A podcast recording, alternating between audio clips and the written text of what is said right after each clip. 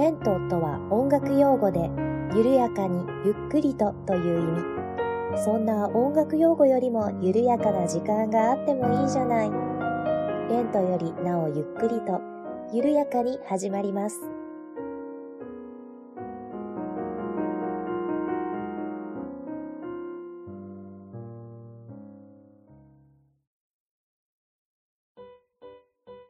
んにちは、八部九夫です。レントよりなおゆっくりと第69回目の配信です。どうぞよろしくお願いいたします。えー、皆様いかがお過ごしでしょうか、えー、先日連休一週お休みをいただきましたが、八部九夫は至って元気でございます。はい。えー、体調に問題があってお休みしたとかそういうわけではございませんので、ピンピンしております。えー、気がつけば9月に突入しておりましたが、皆様いかがお過ごしでしょうか？あの、なんでしょうね。なんか、こう、北海道とかの方は結構寒い日もあるみたいなお話をちらほら聞いているんですけれども、あの、八部九夫が住んでるところはなんかめちゃくちゃ暑くてですね、あのまあ、お家に室温計あるんですけれども、室温が気がつけば35度超えてたりすることが普通にあります。はい、そもそもなんですけれども、あの、寝室に、まあ、エアコンついてるので、こう夜寝るときにはね、こう、リビングのエアコン消して、寝室のエアコンつけて、寝室だけね、閉め切って寝てるんですけれども、朝ね、起きて、えー、寝室からリビングに出てきたらですね、まあ、もちろん夜の間、リビングのエエアコンは稼働してないので、まあ、リビングだんだん、あの、室温が上がっていっちゃうんですよね。えー、朝一ですよ、朝一。えー、室温32度になっております。はい。今朝32度でございました。ねえ、もう朝一番ですよ。朝一番で32度。やめてくれって感じですね、本当に。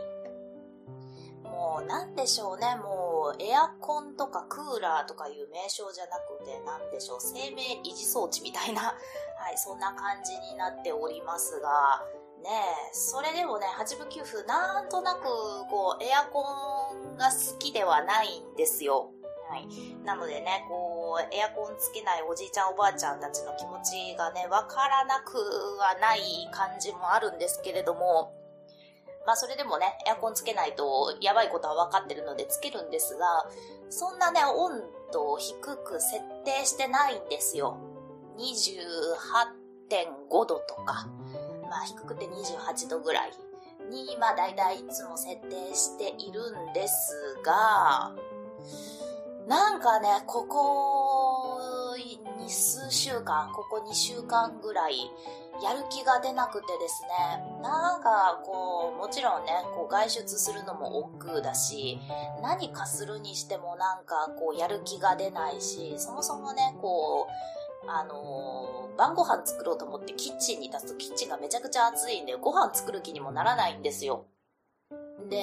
ね、まあ、それ以外にも、まあ、普通に、あの、リビング、エアコン効かせていても、なんかこう、やる気が出ないんですよ。でね、やる気が出ないだけならまだしも、なんか最近ちょっと気分が塞ぎ込みがちでして、なんでこんなに私、何もする気が起きないんだろう、そしてなんか悲観的になってるんだろうって思ってたんですよ。ここ数週間ぐらい。えー、先日ですね、うちの主人が、エアコンもうちょっと温度下げようよ、これ暑くないって言い出しまして、設定温度26度にしたんです。8分9分、元気になりました。なんでしょうね。エアコンの温度を下げただけで元気になったんですよ。やっぱり暑さでやる気がなくなっていただけだったみたいです。はい。なのでね、まあ、こう、なんでしょうね。私一人で家にいるのにエアコンガンガン使って涼しい部屋にいるのも電気代がかかるし、とか思ってね、こうちょっと高めに設定してたんですけれども、うん、もう遠慮なく温度下げることにしました。というわけで我が家は、えー、ここ数日26度運転でおります。はい。えー、皆様も、はい、あの お気をつけくださいませ。と、まあまあ、そんなところなんですけれども、えー、今日はね、ちょっと、あの、実はいろいろお話ししたいことはあるんですけれども、ネタはね、たくさんあるし、まだお便りもいただいているのでね、ご紹介していきたいところなんですけれども、ちょっと今日は、あの、プライベートがバタバタしておりまして、全く、こう、なんでしょうね、話すネタとか準備とかを考えていなくてですね、えー、今日は8部9分の近況を喋って、えー、おしまいにさせていただきたいなと思っております。なのでね、あの、いつもならなんとなくこう、オープニングトーク的なものをして本編移ってってするんですけれども、ちょっと今日はこのままね、だらっと8部9分が、えー、だらだらとおしゃべりを続けさせていただきたいなと思います。はい、えー、ご了承くださいませ。えー、でね、えー、8部9分最近ちょっとプライベートがバタバタしていたんですけれども、まあそんなね、やる気がない中、えー、まあなんでしょう、動かざるを得ない状況になって動いてたわけなんですけれども、えー、八部九部ですね、あの、ちょうど1年前に祖母が亡くなったんですね。で、祖母が住んでたお家が今、空き家状態になっていまして、このお家をね、そろそろどうにかしなくちゃいけないということで、まあ、なんでしょうね、古いお家なので、まあ、取り壊しになってしまうか、それともそのまま誰かが借りてくれるか、えー、まあ、もしくは買い取ってもらうか、みたいなことを今話し合いをね、まあ、ごちゃごちゃと続けている状態なんですけれども、とりあえずね、まあ、いずれにせよ、お家の中をきれいにしなくちゃいけないということで、まあ、いわゆる遺品整理ってやつですよね。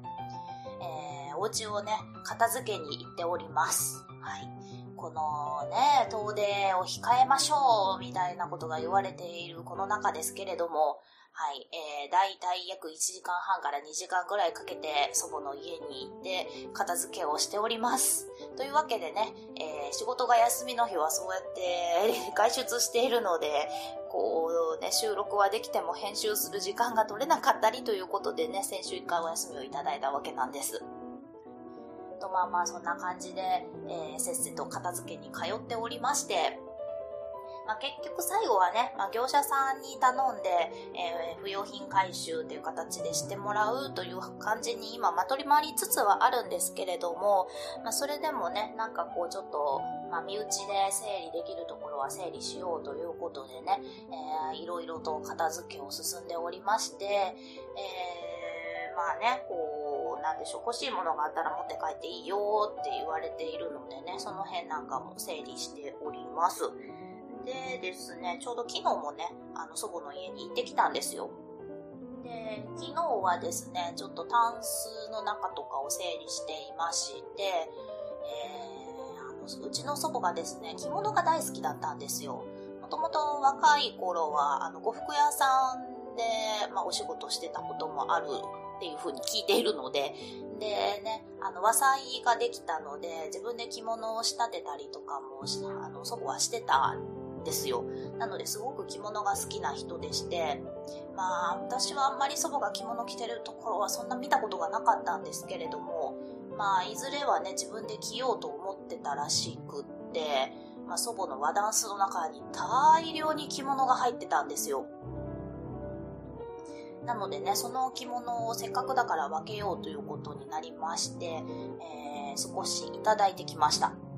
とは言ってもですね、まあ、私と祖母とではだいぶ体格が違うので、あの身長とかあの手の長さとかね、だいぶ違うので、まあ、祖母の着物着ようと思ったらちょっとお直しに出さないといけないんですけれども、まあ、それはゆくゆく出すということで、えー、昨日はね、とりあえず、えー、帯をいただいてきました。ね、この帯もね、すごい帯がありまして、はい、あの、なんでしょうね、今こんな帯見ないよな、みたいな帯が、えー、いくつかあったのでいただいてきました。はい、あの、大切に使いたいと思います。という感じでね、えー、祖母のまあ形見分けを進めていっているわけなんですが、もうね、しんどいんですよ、本当に。片道2時間かけて行って、まあ家の中ごちゃごちゃ整理して、で、また2時間かけて帰ってきたらもうね、ぐったりです、本当に。はい。まあそれでもね、残されたものがやらなくちゃいけないということでね、えー、しばらくは頑張りたいと思います。そうですね。まあ、最終的にはね、業者さんにいろいろこう引き取ってもらうことにはなっているんですけれども、ちょっとそうですね、直近でちょっと考えなきゃいけないのが祖母の家にあるピアノなんですよね。あの、可愛製のアップライトピアノがあるんですけれども、このピアノをね、どうしようかという話になっていまして、あの、もともとね、うちの母が買ったピアノなんですよ。でね、あの、前、前回ですかね、あの、可愛いのお話もしてたと思うんですけれども、私、可愛いピアノの音が大好きで、あの、使わないんだったら本当は私が欲しいんですよ。そのピアノ。なんですがね、今住んでいるお家にちょっと置くスペースはないので、うーん、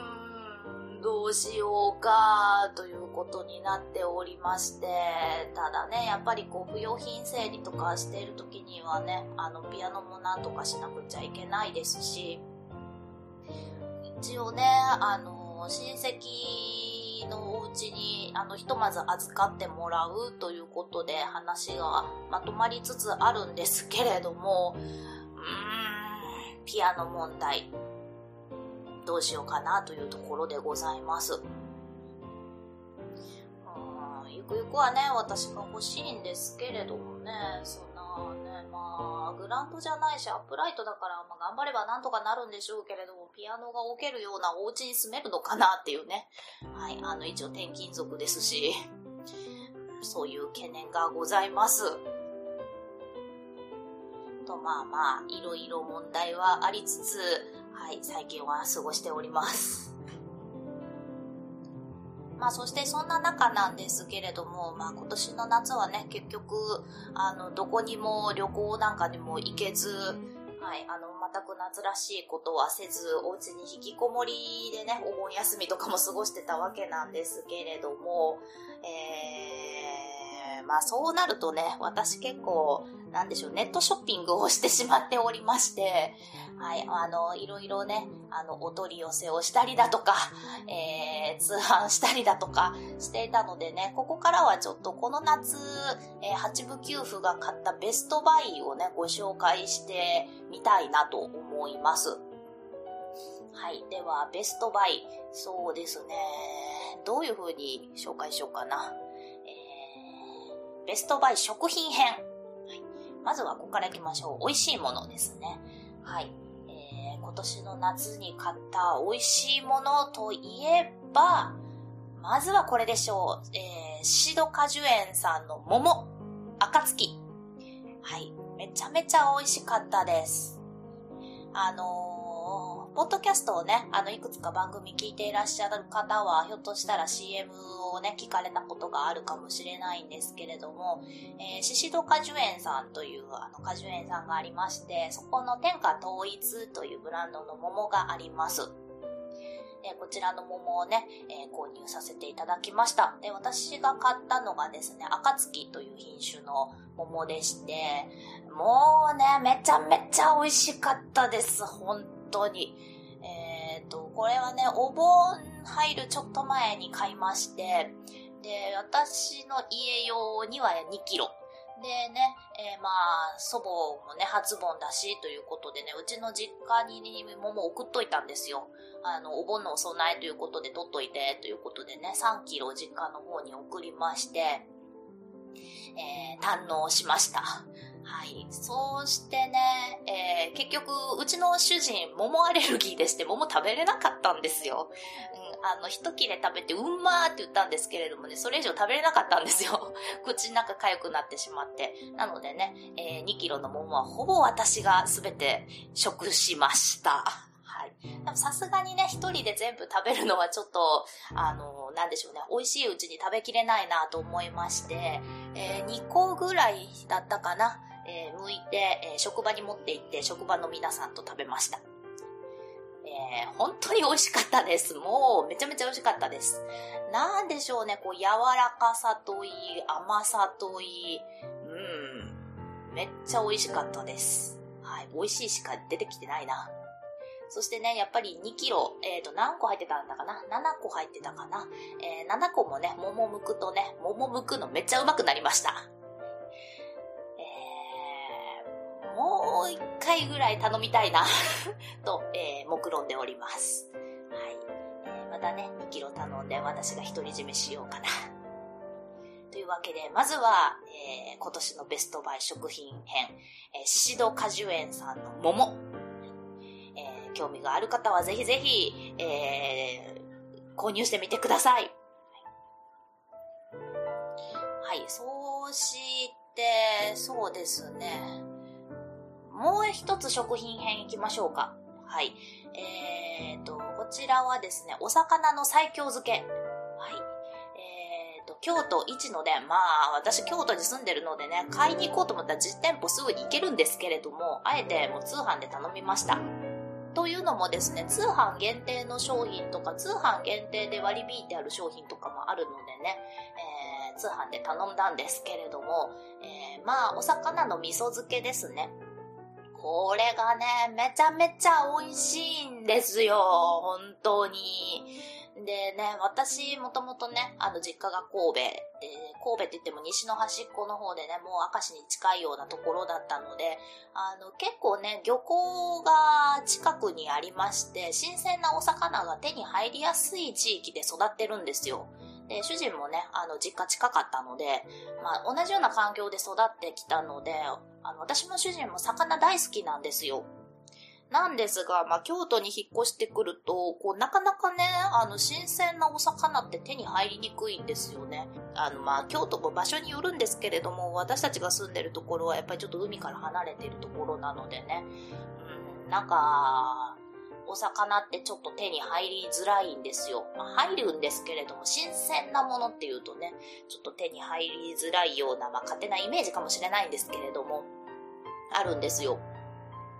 なんですが、やっぱり京都ってこう加工する技術っていうのが昔から発達しているので、あの味噌漬けとかは本当に美味しいんですよね。なので、えー、一の伝というお店の、えー、最強漬けを、えー、頼みました。はい。えー、っとね、なんだったかな？いろんな種類のお魚の味噌漬けがあったんですけれども、えー、銀だらとか、えー、キングサーモンとか、えっ、と、何があったかな？サバとか、えっ、と、ヒラスとか、えいくつか種類がありまして、えもうね、本当にご飯にめちゃくちゃ合うし、日本酒にめちゃくちゃ合う。めちゃくちゃ美味しかったです。でね、あの、焼くだけなのでね、非常に簡単なんですよ。で、手抜きしたい時にもね、えー、使えるので、えー、ここのお魚、非常に重宝しております。あの、会員になったのでね、定期的にこうセールの時はハガキが届くんですよ。なのでね、安い時を狙ってまた購入したいなと思っております。というわけで、えー、美味しかったものその2、一のおでんの最強漬けセット。こちらも興味がある方、ぜひぜひ、えー、一のでんで検索してみてください。では、その他え、この夏八部九夫が買ってしまったもの美容編に行きたいと思います。えー、まずは、えー、春ペディキュア。あのー、あれですね。春マニキュアです。あの うちの主人はペディキュア通じなくてですね、ペディキュア買ったって言ったら、プリキュアと聞き違いまして、はい、あの、私がいきなりアニメオタクになったのかと思ったそうです。はい、あの、ペディキュア、いわゆる足の爪に塗るマニキュアでございます。なんですが、あの、塗る液体のやつではなくって、貼るシール状のものですね。はい、えー、こちらを買いました。えー、なんかね、ツイッターでプロモーションで、なんか動画が流れてきまして、それ見てるとね、なんかすごく綺麗だし、使いやすそうだなと思ったのでね、検索して、えー、買ったんですよ。で、楽天に、まあお店が出てたんですけれども、なんかね、ちょっと買いづらくって、というのも楽天カードがね、使えなかったんですよ。楽天に出店されてるお店なのに。で、そこがどうやら正規取扱店みたいな感じだったんですけれども、なんだよ、楽天カード使えないのかよ、とちょっと突っ込みを入れつつ、えー、たんまり溜まっていた楽天ポイントで購入したんですけれども、えー、韓国のソウルからね、えー、直行便で届きました。なのでね、えー、持ってきてくれたのは佐川急便のおじちゃんだったんですけれども、えー、韓国からの国際便でして、えー、おじちゃんがなんか恐る恐るいぶかしげに持ってきてくれました。で、ね、やっぱり韓国から届いたということで、あの、韓国製品だったのでね、あの、説明書なんかも全部韓国語で書いてあったんですけれども、もちろんね、私ハングル語読めないので、ちんぷんかんぷんだったんで、あのー、動画を見ながらね、えー、やったんですが、あの、非常に綺麗にね、ペディキュアをすることができました。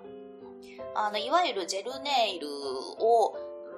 なんか半分ぐらい固めてシート状にしたものらしいんですね。なので、それをこう爪に合わせてペタッと貼って、で、あと、LED のランプで硬化させるというようなものなんですけれども、えー、私はそのシートとね、あの専用の LED ランプ買ったんですが、まあ、それでもランプ買っても5000円ぐらい送料入れて、あの、全然一回サロンに行くことを思えば確実に安いですよね。で、シートもかなりの数入ってたので、まあ、一つ買えば2、3回ぐらい使えるんじゃないかなっていうような量が入っていたので、断然ね、こう、ネイルサロンに行くよりはお得だろうということで買ってみたんですが、はい、あの、めちゃくちゃ綺麗にペディキュアができました。はい。もう本当に何でしょうね。家で自分でやったとは思えない。サロン行ってやったのかなというようなクオリティのペディキュアに仕上がりまして、えうちの妹とかにね、あの見せたら、え、いつの間にサロン行ったん？とかいう風に言われました。で、なんでしょうね。こう足の爪がキラキラしてるっていいですね。気分が上がります。やっぱり夏ってサンダル履いたりもしますし、で、さすがにね、仕事行ってる時はストッキング履いてパンプスですけれども、家帰ってきたら素足で過ごしてるので、こう足の爪が綺麗っていうのはこう下を向くとあの目に入るので、テンションが上がりますよね、本当に。あの、ギャルがあの爪デコるのがわかる気がします。ということで、えー、春ジェルネイル、オホーラという、あれは商品名ですかね。えーものになりまして、えー、いくつかね、デザインも出てて、えー、その中でね、えー、まあまあ無難そうなのを買ったんですけれども、なかなかキラキラしておりました。えまあ、だいぶ人気みたいでね、楽天でサイト覗いても、あの、売り切れていることがしょっちゅうです。特にペディキュアは。でもこれ本当に、あの、めちゃくちゃ手軽で、えー、非常に綺麗な仕上がりになりましたので、もうね、ずっとペディキュアやろうかなと思っております。はい。これは本当に今年のベストバイでした。ということで、美容編もう一つご紹介したいと思います。はい。えー、結構ね、高額ではあったんですけれども、脱毛器を購入いたしました。えっ、ー、と、ケノンという脱毛器でして、はい、あの、私、独身の時に、あの、まあ、いわゆる脱毛サロンですね、通って、あの、なんとなく脱毛はしているんですよ。なのでね、あの、脇とか腕とかは、めちゃめちゃ毛が生えてくるってわけではないんですけれども、やっぱりサロンでやる脱毛って完全に毛がなくなるわけではないんですよね。なので、なんでしょうね、油断してたら変なところだけ毛が密集してるみたいなことがよくあるんですよ。なのでね、それをもうちょっとなくすことはできんだろうかと思いまして、えー、脱毛器を購入いたしました。これがですね、えー、まあ、美顔器のカートリッジもついて、えー、っと、7万ちょっと。はい。まあ、安いもんではないんですけれども、あの、全然脱毛サロンに行って全身脱毛することを考えれば、めちゃめちゃお得。ですね。と思って、思い切って買いました。え、まだね、3回ぐらいしか使ってはいないんですけれども、これでね、まあ今年の夏はちょっともう無理でしたけれども、来年の夏にはもうツルツルピカピカを目指したいなと思っております。で、なんでしょうね、自分で脱毛できるっていいですね。やっぱサロンに行くとなると、こう1ヶ月に1回とかの予約しかできないんですよね。で、予約が取りづらかったり、こう、なんでしょうね、今日サロンに行かなきゃなんないと思うと、こう、私基本引きこもり症なので、朝からそわそわしてしまうんですよね。緊張するというか、なんというか。あの、それがないっていうのは非常にストレスフリーですね。あの、自分のタイミングでできるということで、あの、お風呂上がりとかにね、ピッとやったりしております。これはね、自分のペースでできるっていうのは非常にいいですし、でね、あの、1ヶ月に1回と言わずにね、1週間に1回とかでできるわけなので、はい、あの、自分のペースでできるっていうのは非常にいいなと思っております。どこまで効果あるかわかんないですけれども、あの、約7万の元は取りたいなと思っております。というわけで、えー、美容部門2つご紹介いたしました。では、そろそろ最後にしたいですかね。えー、今年の夏買ったもの、最後。任天堂スイッチ。こちらはね、もうたびたびレンクリでもお話をしているかとは思いますが、あー、アマゾンで、はい、あの、奇跡的に買えた任天堂スイッチでございます。そうしてね、あのー、集まれ動物の森をやり込んでおります。現在進行形でやり込んでおります。もうなんでしょうね、あつ森で夏を感じたというようなところでしょうか。あつ森やってればね、あの、釣りもできるし、あの、花火大会もあるし、虫取りもできるし、もうね、海に入ることもできるし、夏にやりたいこと全部網羅できてますね。というわけでね、あつ森やり込んでおります。えー、今はね、島クリエイターっていうのをゲットしまして、あの無人島をね、自由に、こう、なんでしょう、あの、クリエイトできるというようなところまで行ってるので、こう、崖を崩して新しく、こう、住宅街を作ったりということをね、今着手しております。えー、自分のお家はね、こう、楽器をたくさん集めて、えー、もうスタジオみたいにね、全部屋したいなと思って、えー、今、コツコツと楽器を集めております。この間やっとグランドピアノを1台ゲットしました。まあ、1台ゲットしてしまうとね、その後、あのお金さえ積めば買えるので、え2代目、3代目購入したいなと目論んでおります。というわけで、えー、もうなんでしょうね、半分、あつ森の住民になってるような気がします。えー、この夏買った、えー、8部9部のベストバイ、最後は、任天堂スイッチと集まれ動物の森でございました。はい。というところで、なんでしょうね。今年の夏の過ごし方みたいな感じになっちゃいましたけれども、えー、八部九部が、えー、この夏買ってよかったもの、獅子戸果樹園さんの桃、一の伝の最強漬け、そしてオホーラのジェルネイルのシール、と、えー、ケノンの脱毛器、そして集まれ動物の森と任天堂スイッチ。以上でございます。ではでは本日はね、この辺で終わっておきたいなと思います。お聴きいただきましてありがとうございました。